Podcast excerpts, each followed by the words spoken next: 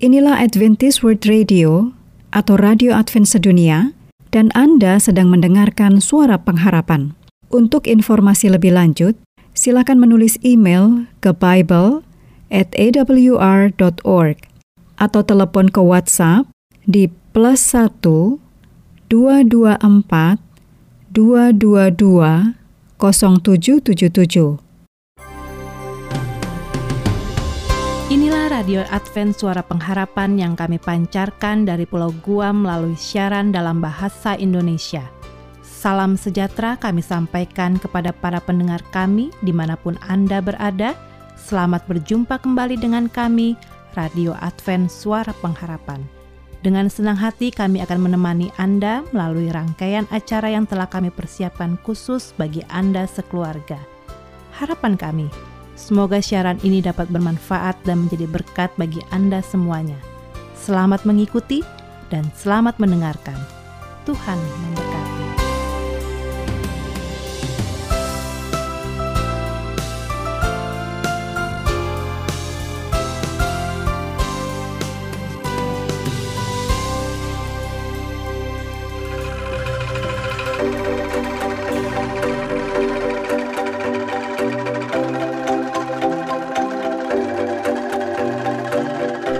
Saudara pendengar yang dikasihi Yesus Kristus di mana pun Anda berada, kembali lagi dengan kami, Radio Advent Suara Pengharapan.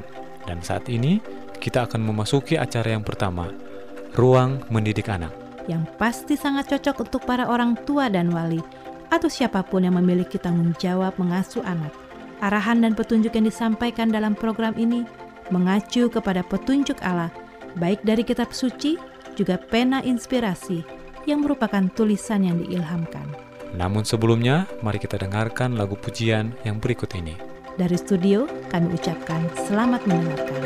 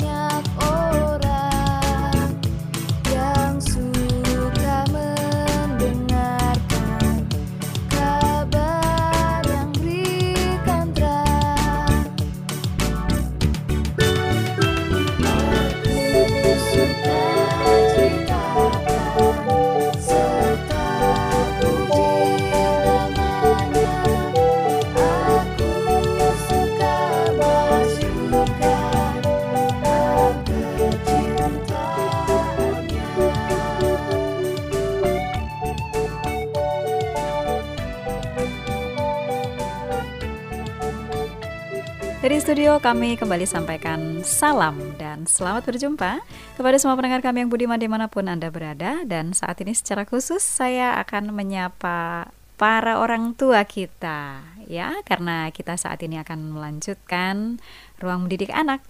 Dan hal yang sudah kami siapkan dari studio adalah bagaimana cara untuk mengajar si kecil kita tata krama. Ah rekan uh, orang tua ya para bapak dan ibu ini pasti diakui bukan hal yang mudah ya mengajarkan tata krama tetapi ini merupakan salah satu kewajiban kita sebagai orang tua. Oleh sebab itu, kami di sini akan menyampaikan kepada pendengar sekalian, para ibu dan bapak, beberapa tips ya, anjuran untuk menolong kita di dalam keseharian kita kepada anak-anak. Namun demikian, topik ini akan dibagi menjadi tiga kali pertemuan. Oleh sebab itu, kami tetap menghimbau, tetap bersama dengan Radio Advent Suara Pengharapan. Sehingga para orang tua, ibu dan bapak akan tetap bisa mengikuti tips-tips yang kami sampaikan. Secara khusus saat ini, uh, bahasan topik bahasan kita adalah mengenai mengajarkan tata krama ya pada anak-anak yang kecil. Nah, karena kalau anak-anak sudah usia sekolah, mungkin akan lebih mudah karena mereka sudah mempunyai pengertian yang baik ya, kita bisa berdiskusi dengan mereka. Tetapi ini adalah mengajarkan tata krama dari usia yang paling dini, yaitu batita ya, bawah tiga tahun. Rupanya ini mungkin para ibu dan bapak, sangat mungkin. Hanya saja memang ada pendekatan-pendekatan yang harus dilakukan yang berbeda pada setiap tahapan umur. Oleh sebab itu, kali ini saya akan uh, menyampaikan untuk tahapan usia 1 sampai 2 tahun lebih dahulu. Nanti usia 2 sampai 3 lalu 3 sampai 5 kita akan lanjutkan pada pertemuan yang berikutnya. Baik, sudah siap ya para Bapak dan Ibu? Nah, kita mulai dengan anak yang usia 1 sampai 2 tahun. Memang pesannya adalah begini kepada para orang tua. Jangan berharap banyak karena anak yang berusia 1 sampai 2 tahun memang nyaris belum bisa berjalan, berbicara atau mengingat segala sesuatu yang terjadi lebih dari sehari yang lalu ya. Jadi batita cilik kita ini bisa mulai belajar dasar-dasar kesopanan tetapi terbatas pada apa yang dia ingat kemarinnya. Hanya saja sudah bisa diletakkan dasar-dasar kesopanan. Cuman memang tadi pesan yang pertama ya, pesan sponsor jangan berharap banyak. Kalau anak-anak kita yang usia 1 sampai 2 tahun ini bisa akan sepenuhnya mengerti atau mempraktekkan apa yang kita ajarkan. Oleh sebab itu pendekatannya demikian, Bapak dan Ibu. Kita akan menjadikan kesopanan sebagai bagian dari percakapan ya. Jadi kalau kita bicara kepada anak kita, kita e, mendorong anak-anak untuk melakukan hal-hal yang sopan ya, yaitu bagian dari sopan santun. Jelaskan kepada anak-anak kalau misalnya anak kita membantu tetangganya mencari kuncing hilang di taman, e, orang itu akan senang ya tetangga itu akan senang. Demikian juga kita kalau orang lain membantu kita, kita juga akan senang. Jadi eh, dasar-dasar kesopanan itu kita masukkan sebagai bagian dari percakapan. Pembicarakan tentang kepedulian terhadap orang lain. Ya, pada anak-anak umur 1 sampai 2 tahun ini manfaatnya akan besar para bapak dan ibu, akan bisa membantu mereka untuk menyerap nilai kebaikan. Meski pada saat itu, pada saat kita bicara kepada mereka itu, mereka belum bisa sepenuhnya memahami, tapi itu diserap ya para bapak dan ibu. Nah, pendekatan yang berikutnya adalah kita juga perlu kenali temperamen anak kita. Kalau eh, anak kita itu yang kita kenali dia sering merasa tidak nyaman kalau jadi pusat perhatian. Misalnya kita lagi kumpul-kumpul atau lagi pesta ulang tahun. Um, terus anak ini pada saat dia jadi pusat perhatian menerima pujian-pujian biasanya seperti itu ya kalau ada anak yang lucu kan ah dikerubutin. Tapi kemudian anaknya tidak suka. Nah di sini kita ajarin sama dia untuk mulai uh, mengatakan atau berbisik terima kasih. Dan kemudian nanti kita yang menyampaikan kepada orang lain. Oh, dia mengatakan terima kasih sudah menerima pujian ya. Jadi kesopanannya tetap ada walaupun dia mungkin pemalu, tidak terbuka, tapi kita akan ajarkan untuk mengucapkan kata terima kasih walaupun cuma berbisik ya.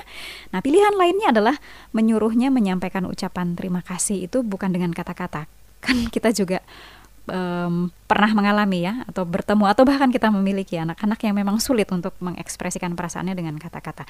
Nah, boleh uh, ucapan sopan santun ini disampaikan lewat cara lain yaitu menggambar ya. Setelah itu gambarnya nanti dikasih sama orang yang dia maksud. Jadi memang orang tua perlu untuk terus menunjukkan pada anak yang walaupun anak ini pendiam, pemalu ya, tidak uh, sulit berkata-kata, bagaimana bersikap sopan.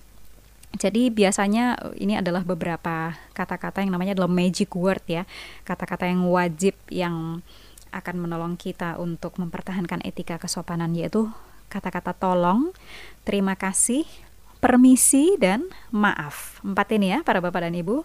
Tolong, terima kasih, permisi dan maaf. Nah, pendekatan berikutnya adalah untuk melengkapi yaitu memilih salah satu aturan. Misalnya ada anak ya umur 18 bulan kemudian dia berdiri di kursinya udah itu dilempar makanannya lalu menangis. Nah, memang anak-anak seusia begini itu mereka tahu bagaimana cari perhatian pada saat jam-jam makan perkembangan otak mereka memang masih belum cukup untuk membuat mereka memiliki keterampilan motorik atau emosional untuk etiket yang baik di meja makan. Jadi, kalau kita mau ajar mereka tentang kesopanan atau tata krama di meja makan, pilih aja yang sederhana. Misalnya mulai dengan satu aturan. Seperti ini ya. Kalau sedang makan harus duduk. Nah, jadi karena itu akan diingat oleh anak itu. Kalau setiap hari kita katakan kan anak seperti ini, mereka mengingat apa yang mereka uh, dapatkan di hari sebelumnya. Jadi batasannya adalah hari, hari, hari. Jadi seperti itu katakan itu setiap hari. Kalau makan harus duduk ya, tidak lari-lari. Kalau makan kaki tidak boleh naik ke atas meja. Ya, itu adalah dasar-dasar pendekatan kita untuk mengajarkan meletakkan dasar-dasar tata krama kepada anak usia 1 sampai 2 tahun. Tetap bersama dengan kami ya. Kita akan lanjutkan pada pertemuan berikutnya. Terima kasih untuk perhatian Anda kali ini. Sampai berjumpa.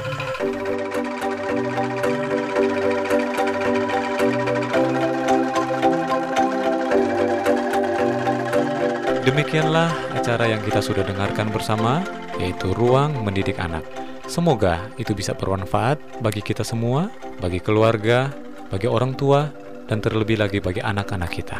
Kiranya ini dapat menjadi penuntun praktis dan bermanfaat bagi tugas mulia yang sudah Allah mandatkan kepada kita. Sampai berjumpa pada kesempatan berikutnya, dan selamat mengikuti acara selanjutnya.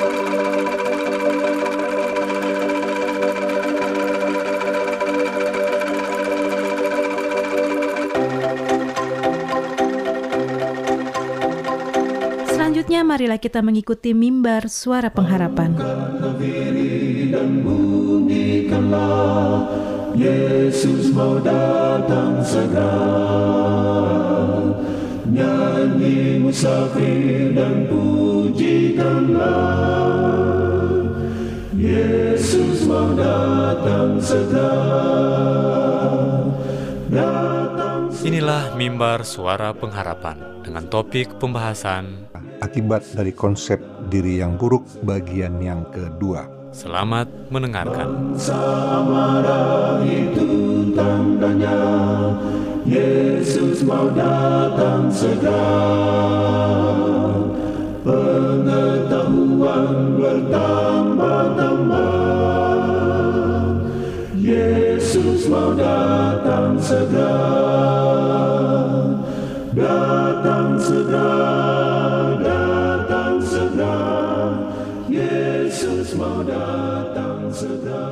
Salam saudaraku yang diberkati Tuhan, kita bersyukur atas segala berkat dan kasih karunia Tuhan yang diberikan bagi kita, khususnya mendengarkan firman Tuhan dalam acara Mimbar Suara Pengharapan. Bersama saya Pendeta Toga Semanjuntak, judul pembahasan kita, akibat dari konsep diri yang buruk bagian yang kedua.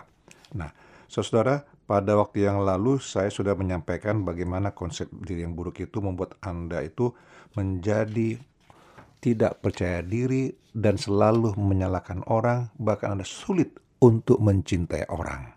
Nah, sekarang saya lanjutkan kembali. konsep diri yang buruk Anda tanamkan dalam diri Anda akan mempengaruhi masa depan anak-anakmu. Mungkin Anda bertanya bagaimana bisa jadi? Karena orang tua yang mewariskan konsep diri yang buruk atas dirinya, rendah diri, anak-anak akan melihat bahwa orang tua saya ini tidak ada harga dirinya, tidak bisa untuk dibawa untuk jadi panutan, jadi tameng, penolong dalam setiap masalah. Sehingga ketika nanti anak-anakmu ada acara untuk membawa orang tua, dia tidak akan mengajak dirimu. Kenapa? Karena jika engkau diajak, engkau akan duduk dengan memojokkan diri di belakang atau di mana dan tidak mau tampil ke depan. Itu sangat berbahaya. Dan mereka melihat dari setiap tindakanmu, kata-katamu, tutur katamu, sikapmu paling utama. Akhirnya apa? Mereka pun tidak akan menghargaimu. Lalu mereka secara tidak sadar akan meniru kecenderungan untuk milik konsep diri yang rendah itu. Dan itu akan menular terterus dan masuk ke dalam konsep diri anakmu. Dan sukar bagi seorang yang memiliki konsep diri yang buruk untuk mewariskan pada anak-anaknya konsep diri yang sehat akan membuat anaknya rusak kecuali kalau Anda mau mengubah diri. Lalu kemudian saudaraku, konsep diri yang buruk juga akan mempengaruhi kehidupan seksual Anda di dalam pernikahanmu. Wah, luar biasa. Walaupun Anda seorang yang sehat, walaupun Anda mungkin rajin olahraga, walaupun mungkin Anda makan vitamin, tapi konsep diri Anda yang buruk akan pengaruhi saat Anda berhubungan intim dengan pasangan Anda. Membuat Anda merasa, ah saya tidak punya kemampuan. Atau mungkin Anda mau cepat saya selesai. Tidak peduli perasaan akan pasanganmu. Dan itu akan buat dia akan cenderung membuat diri Anda tidak berharga di hadapannya. Nah, saudaraku, dalam masyarakat telah diajarkan bahwa untuk mendapatkan seorang pasangan kita harus mantap dengan penampilan fisik kita. Itu benar. Makanya ada konseling juga diadakan. Dan sudah menjadi hal yang menggairahkan bagi kedua jenis kelamin untuk tampil cantik bagi seorang wanita dan elegan ataupun handsome dengan seorang bagi seorang pria untuk saling tarik menarik memberikan penampilan yang oke. Karena itu, kalau kita merasa tidak memiliki bentuk tubuh yang sempurna, akan membuat kita merasa tidak puas. Sebenarnya, saudaraku, kita sebagai makhluk ciptaan Tuhan sudah memberikan kita sebagai tubuh yang sempurna, tubuh yang yang begitu menarik, ya sesuai dengan porsi kita, keadaan kita.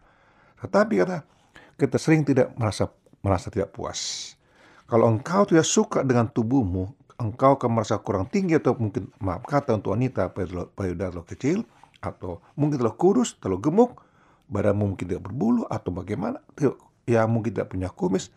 Suraku, semua itu saudaraku ada bagian-bagian tertentunya yang kau bisa tonjolkan kelebihanmu.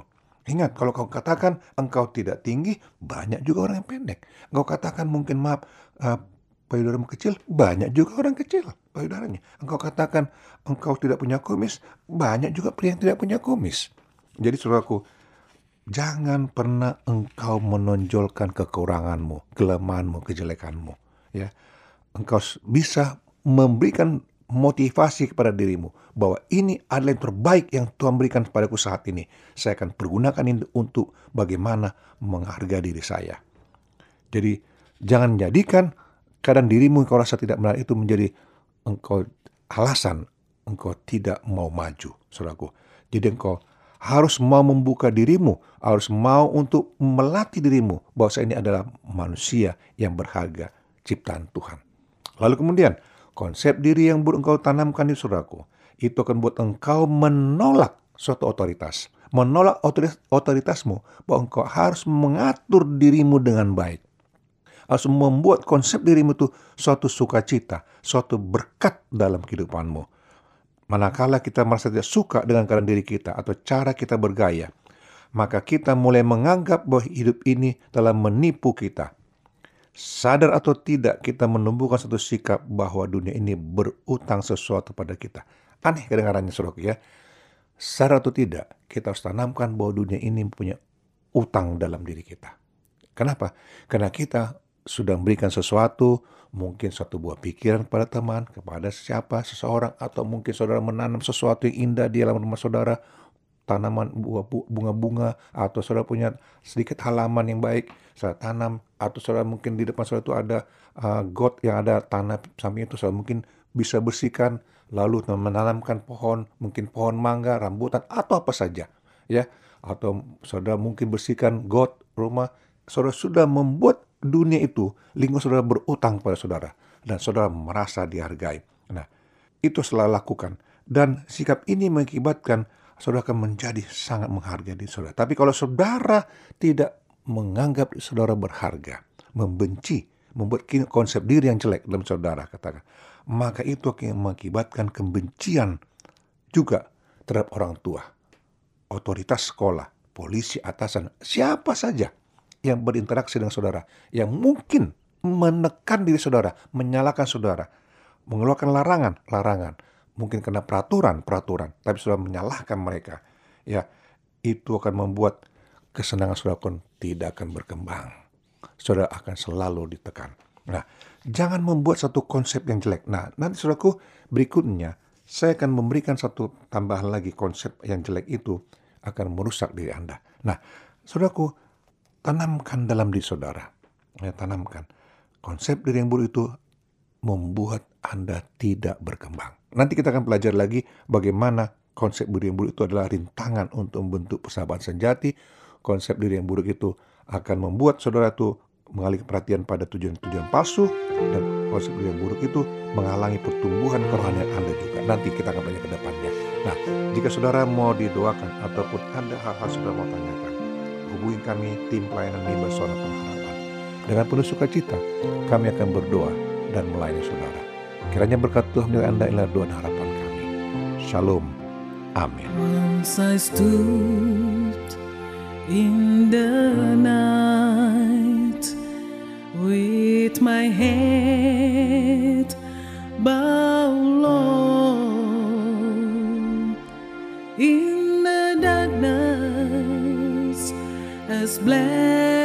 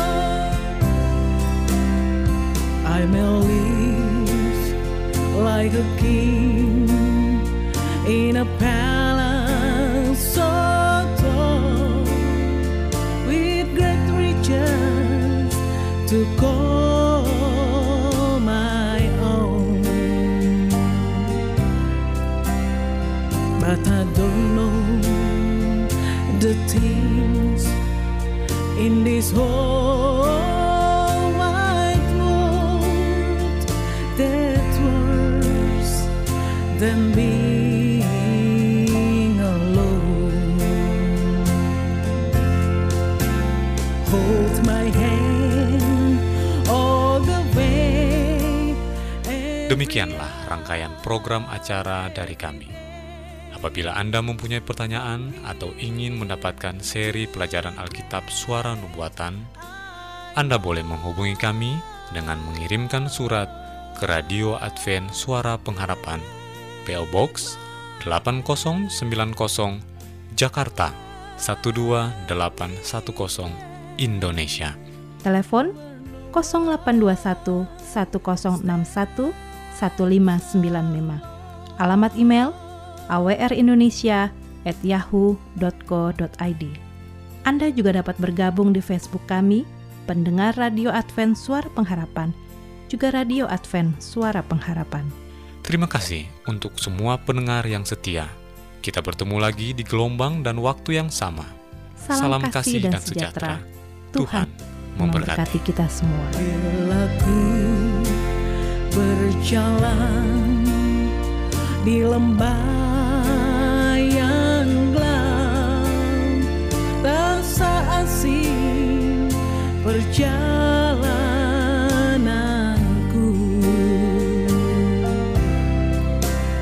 Tuhanku perlukan pertolonganmu